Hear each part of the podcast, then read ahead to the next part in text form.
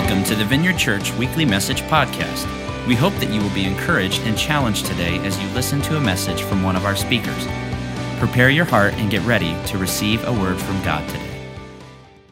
Hello, everybody. I'm Steve Huffman. I'm one of the pastors on staff here at the church. It's good to see everybody on a Saturday night. I love Saturday nights. Uh, let's see what I've got here. Uh, offering. The last couple of weeks, have been a great offering. So thank you so much. As I was reflecting on that this week, um, I was very thankful for a church that recognizes that they need to give back what they have been given by God so we can move ministry forward and make uh, Jesus' name famous. And you guys are doing a great job at that. So thank you. And with that, let me pray for the offering. So, God, we uh, around the vineyard, we, we tend to do a lot. We just heard about 24 Hours to Love Our City. There's a whole bunch of other things going on, and God, some of those things take money. And so we're asking God that every dollar that comes in, we want to do the right amount of ministry. We want to make the most impact for you. So help us with that, I pray. In Jesus' name. Amen. Amen. We're going to be in the book of 2 Samuel, chapter 12. 2 Samuel, chapter 12. While you're getting there, 2 Samuel, chapter 12, I want to first let you know that we are going to be in a lot of scripture today. Can we just agree right out of the bat that we're going to go deep? Are you okay with that? Whoa. All right, so you're good with that. So we're gonna we got a lot of scripture. We're gonna start in 2 Samuel uh, chapter 12. While you're getting there, here's an introductory thought. Actually, it's a question, and I want you to think of this question: What's the messiest place in your home? Some of you are laughing. What's the messiest place in your home? In my house, I've got a couple of messy places, but in my house, it happens to be in my kitchen. Funny story, on Thursday, I asked my wife to send me a picture. I said, text me a picture of the kitchen sink. And here's what she sent back. I didn't expect this. And she said, okay, we're strangely clean now, but no doubt that will change. Two hours later, I get this picture. That's kind of messy, right? And what's interesting about this mess is three feet and a couple of inches to the right is this little thing. You might know what they are. It's called a dishwasher. And when I open the dishwasher, this is frequently what it looks like it's empty. There's room for everything in the sink to clean up the mess and put it in. I don't know why that happens. I'm as guilty as anybody, but that's frequently the messiest part of the house. But it's easy to clean up the mess. I want to talk about a bigger mess. How many of you have made bigger messes in your life outside of the messy? Yeah, we know what this looks like. There's some big messes. Do you want to hear a big mess in Pastor Steve's life? Isn't this going to be really fun?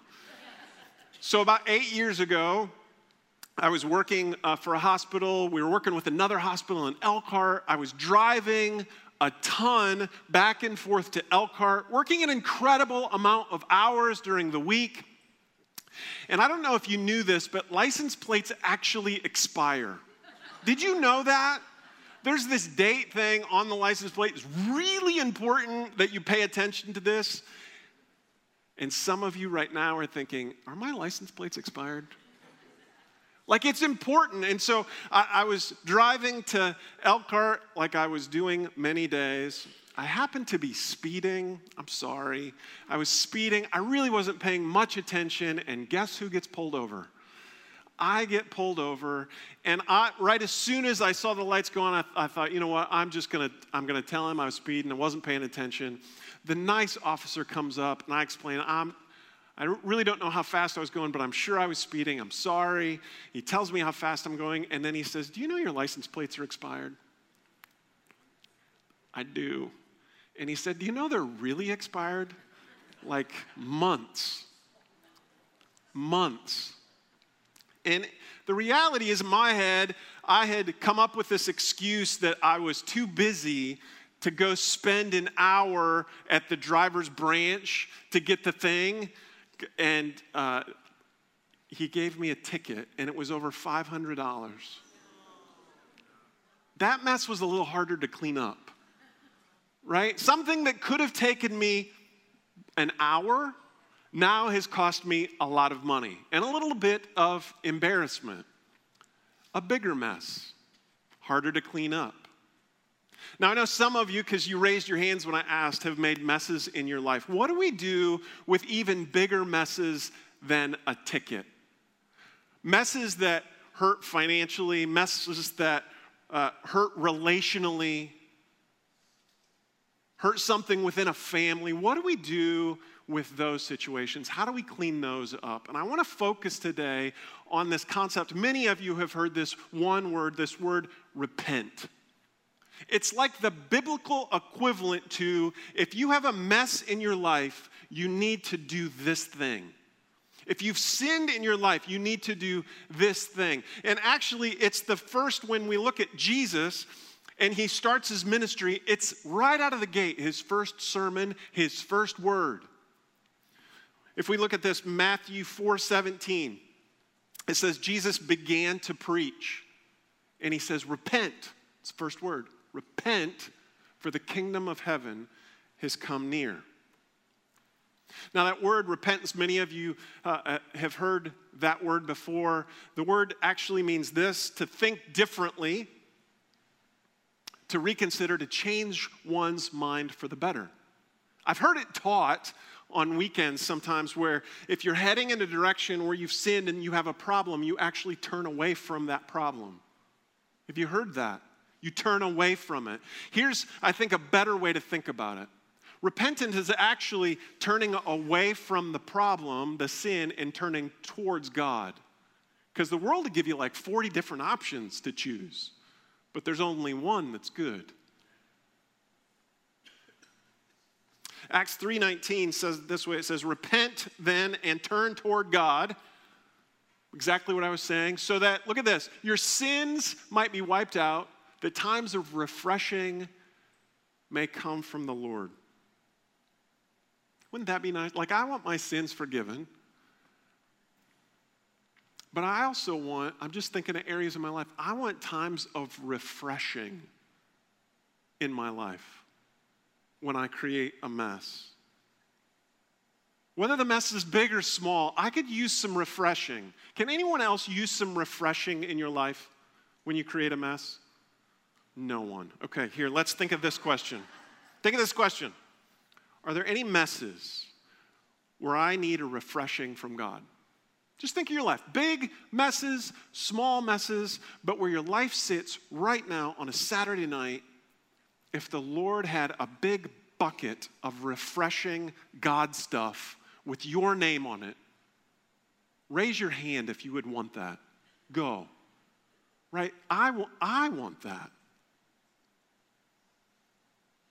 So hold that thought. We're in a series called Facing Our Giants, the spiritual journey of a great warrior. We're looking at the life of David all throughout the summer and the great life he had had. And today, as you can guess, we're going to talk about repentance and what that means. Because David had great areas of his life and David made some mistakes, but I think we can learn some things from his mistakes to get to that refreshing. And many of you know this story, but I want to pick apart some things that you may not have picked up. And the story is David and Bathsheba. So let me give you some context before we jump into what happens. David's a king, doing great things. His life's been pretty good. The other kings are at war. I don't know why David's not at war, but he is back at the palace.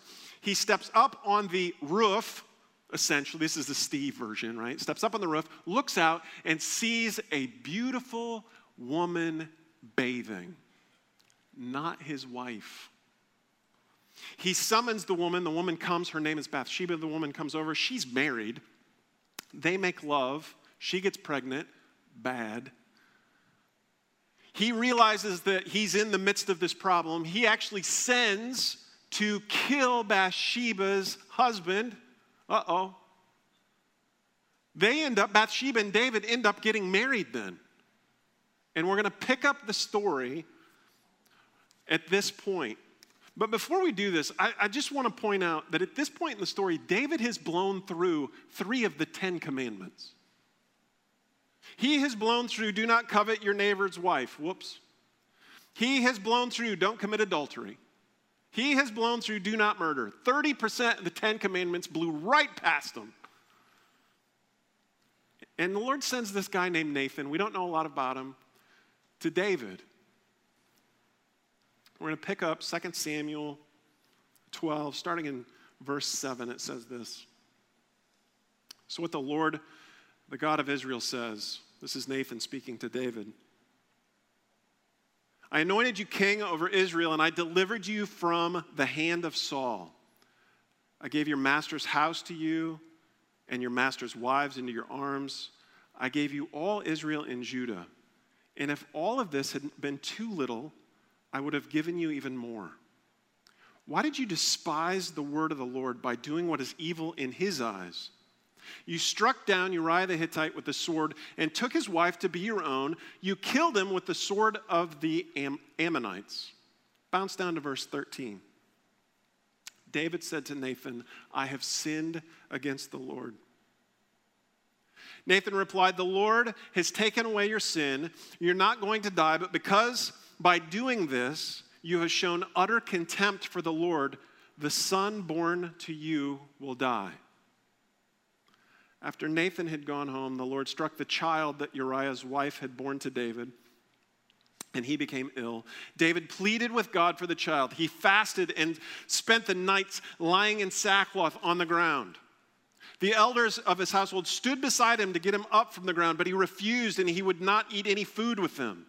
On the seventh day, the child died. David's attendants were afraid to tell him that the child was dead, for they thought while the child was still living, he wouldn't listen to us when he spoke to him. How can we now tell him the child is dead? He may do something desperate. David noticed that his attendants were whispering among themselves, and he realized the child was dead. Is the child dead? He asked. Yes, they replied, he's dead. Then David got up from the ground after he had washed, put on lotions, changed his clothes. He went into the house of the Lord and worshiped. Then he went to his own house, and at his request, they served him food, and he ate. His attendants asked him, Why are you ask, acting this way? While the child was alive, you fasted and wept, but now that the child is dead, you get up and eat. Just a little bit more. And he answered, While the child was still alive, I fasted and wept. I thought, Who knows? The Lord may be gracious to me and let the child live.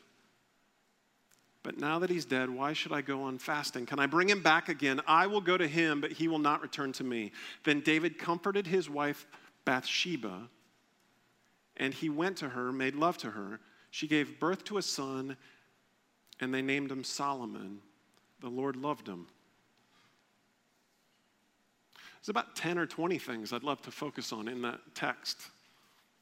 But there's two specific things that I want to highlight as David goes on this journey of repenting for his sin that are important for us. And I will highlight those in just a minute, but I want to pray first. So, God, I pray uh, as we dive into these two things it would be so easy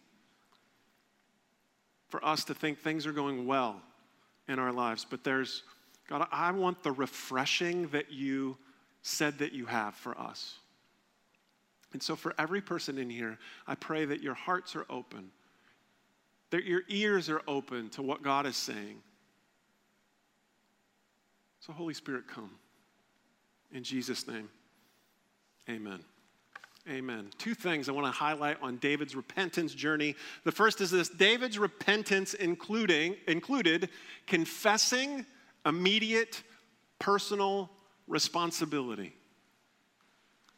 You can write that on your program confessing immediate personal responsibility. David has blown through three of the Ten Commandments. Nathan comes to him, delivers a message from the Lord, and says, You messed up. David's response, verse 13 David said to Nathan, I've sinned against the Lord. No explanation of why he sinned, no defense in the middle of it.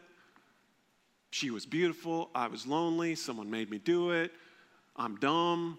Nothing like that. It was one sentence I have sinned against the Lord. That's a good confession. Here's likely why David was moved to confess. Proverbs 28 13.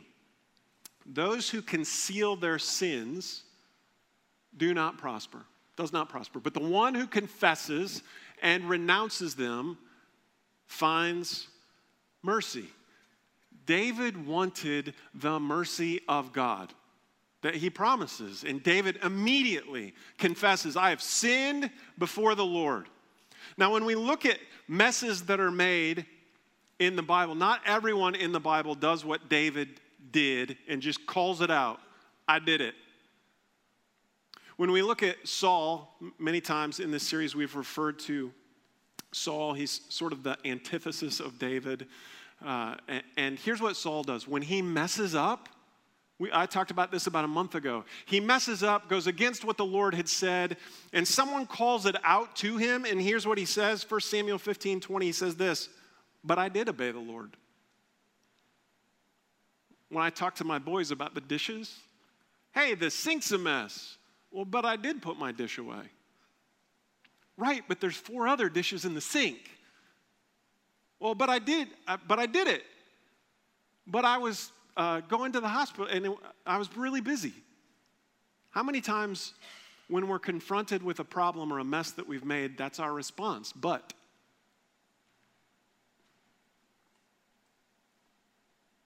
Saul goes on in this as people continue to push him and say, I know you said but I did obey the Lord. But you didn't. Here's his next comment. 1 Samuel 15, 24. Then Saul said to Samuel, I have sinned. Finally, the confession. I violated the Lord's command and your instructions. But look at this. I was afraid of the men, and so I gave in to them. He shifts the blame off of himself. I, I was afraid, and I thought they were going to uh, hurt me, and so I sort of had to do it. it he blame shifted.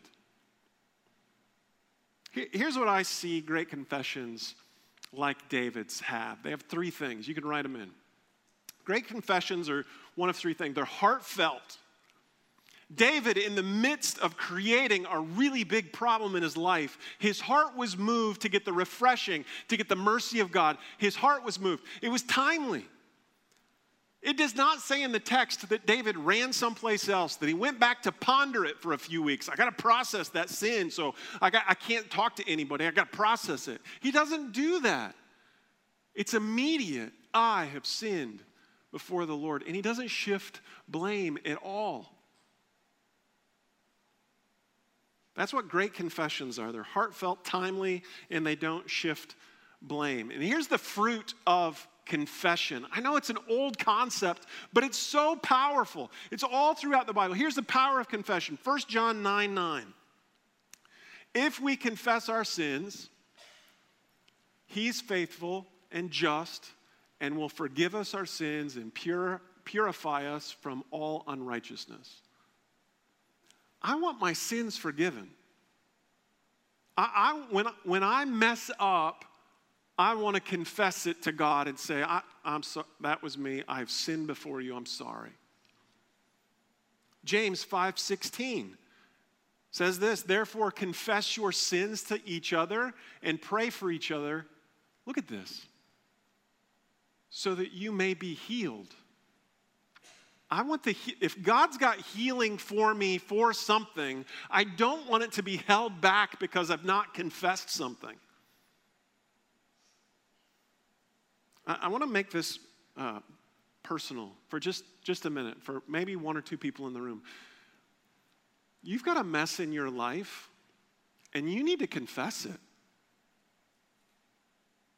Like,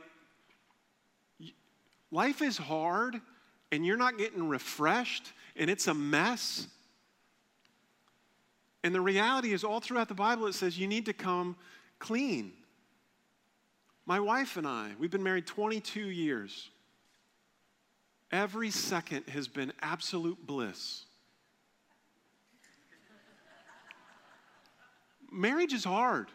Like, I love my wife, we're doing great. But one of the biggest, I think, and I'm not just saying this because I'm teaching it this weekend, but I think one of our biggest breakthroughs in our marriage has been when someone messes up, either one of us come and say, you know what, I messed up. I should not have done that, and I did that, and I'm going to clean it, sorry. And we, we try to keep, we use the term, we use it around the office too, we try to keep short accounts. Like, I, I, don't want a running list of things that I have to apologize for and repent for and confess. I, if I mess up, let's, let's just get it, because I want the refreshing, I want the forgiveness.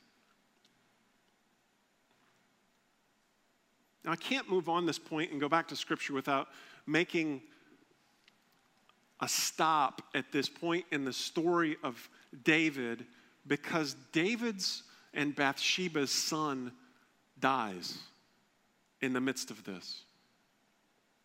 So David and Bathsheba make love, pregnant, and the Lord says, Because you've messed up, David, I'm not going to kill you, but I'm, your, your son is going to die. It's a hard thing to read. I don't fully understand everything that's going on. It's, it's a hard passage for me, but I can't skip it. And what it points out to me in the midst of this, you can write this down. Confessing may not eliminate the temporary pain, but it helps secure an eternal future.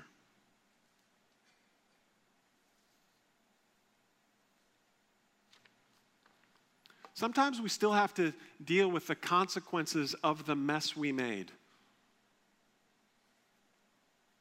But amidst, uh, uh, amidst the consequences, I feel way better if I'm forgiven for my sins, if there's healing on the other side of it, and there's refreshing coming.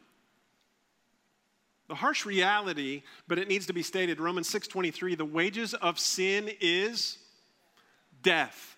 The wages of sin is death. Sitting in the midst of a problem or a mess in your life that you helped create, the wages of that is death.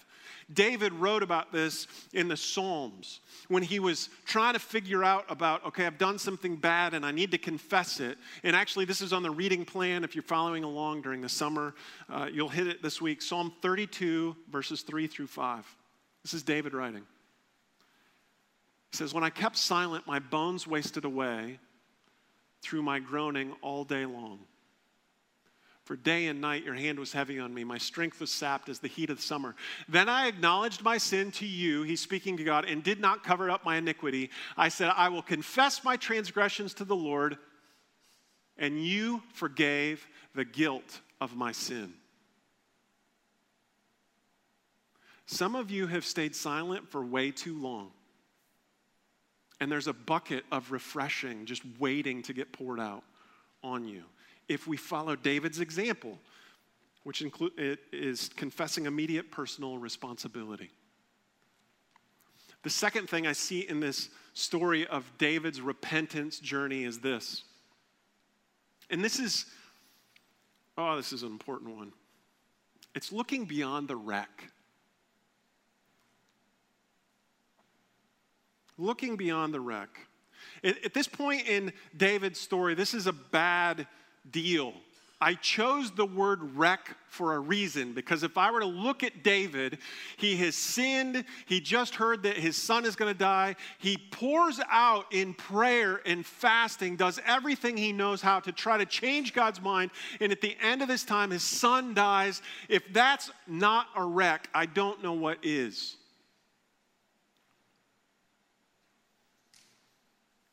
You know, and, and we tend to get, as a society, focused on wrecks. We have whole television shows and YouTube channels on people messing up their life, and we watch it, right? We're, we're fascinated with the details of the wreck and all what happened and what happens after, and we get fixated on it. But when we look at David, that's not what he does. Look at uh, this is fascinating to me. Verse 20. Then David got up from the ground. After he had washed, he put on lotions, changed his clothes, he went into the house of the Lord and worshiped. Then he went to his own house, and at his request, they served him food and he ate. His child dies. He gets up, he takes a shower, he gets cleaned up, and he goes right to God. And in the midst of this, I don't know about you, I can sort of wrap my brain around, okay, I got to get cleaned up. I got to. He does not go and complain to God, God, why did you do this? He's not mad at God in the midst of it. He goes and he worships God.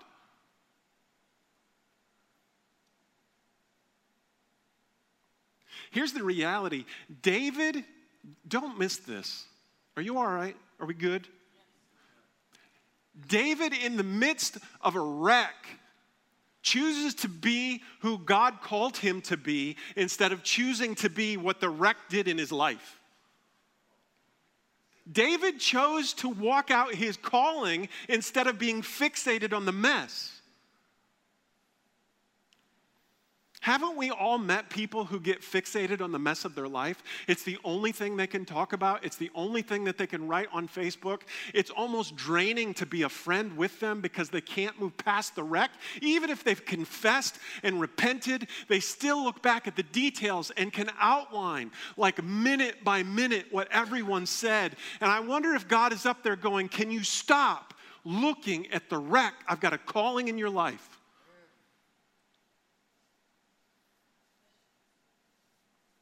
The reality is, your story is still being written. You can write this down. My story is still being written. I don't want to make light of your mess. Your mess is part of the story right? That wreck that you made or helped make or someone else made in your life, that's part of the story. It's an important part of the story. But guess what? There are pages and pages and chapters waiting to be written because God looks at you and He has created you for a purpose, and that purpose isn't to focus on the accident. The purpose is to do something that He's made you to do. I've heard it a, a ton of times. Oh, I've messed up bad and I, I'm just disqualified. I can't move forward. If there was anyone in the Bible at this point who has disqualified themselves for leadership or doing something big in the Bible, it would have been David. He blew past three of the Ten Commandments, not the little ones, the great big ones. Don't murder, don't covet, don't. Like he blows through them and he still says, God, you called me. I'm going to do it.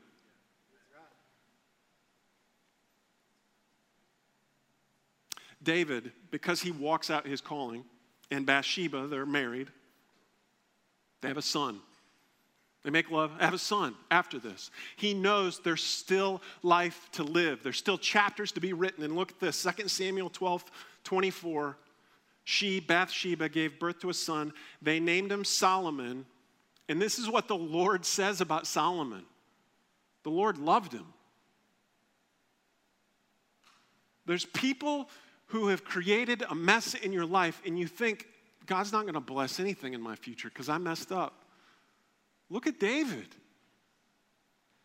Like the kingdom continues. David, David's story was not done after the mess, and neither is yours. David worshiped, he put God in the center and he moved on. That was his repentance journey. It was two things it was confessing immediate personal responsibility. And the second thing he did was he looked beyond the wreck. With that, why don't we stand for a time of prayer? Thanks for listening to the Vineyard Church Weekly Message Podcast. We pray that you were impacted by this message. God bless and see you next time.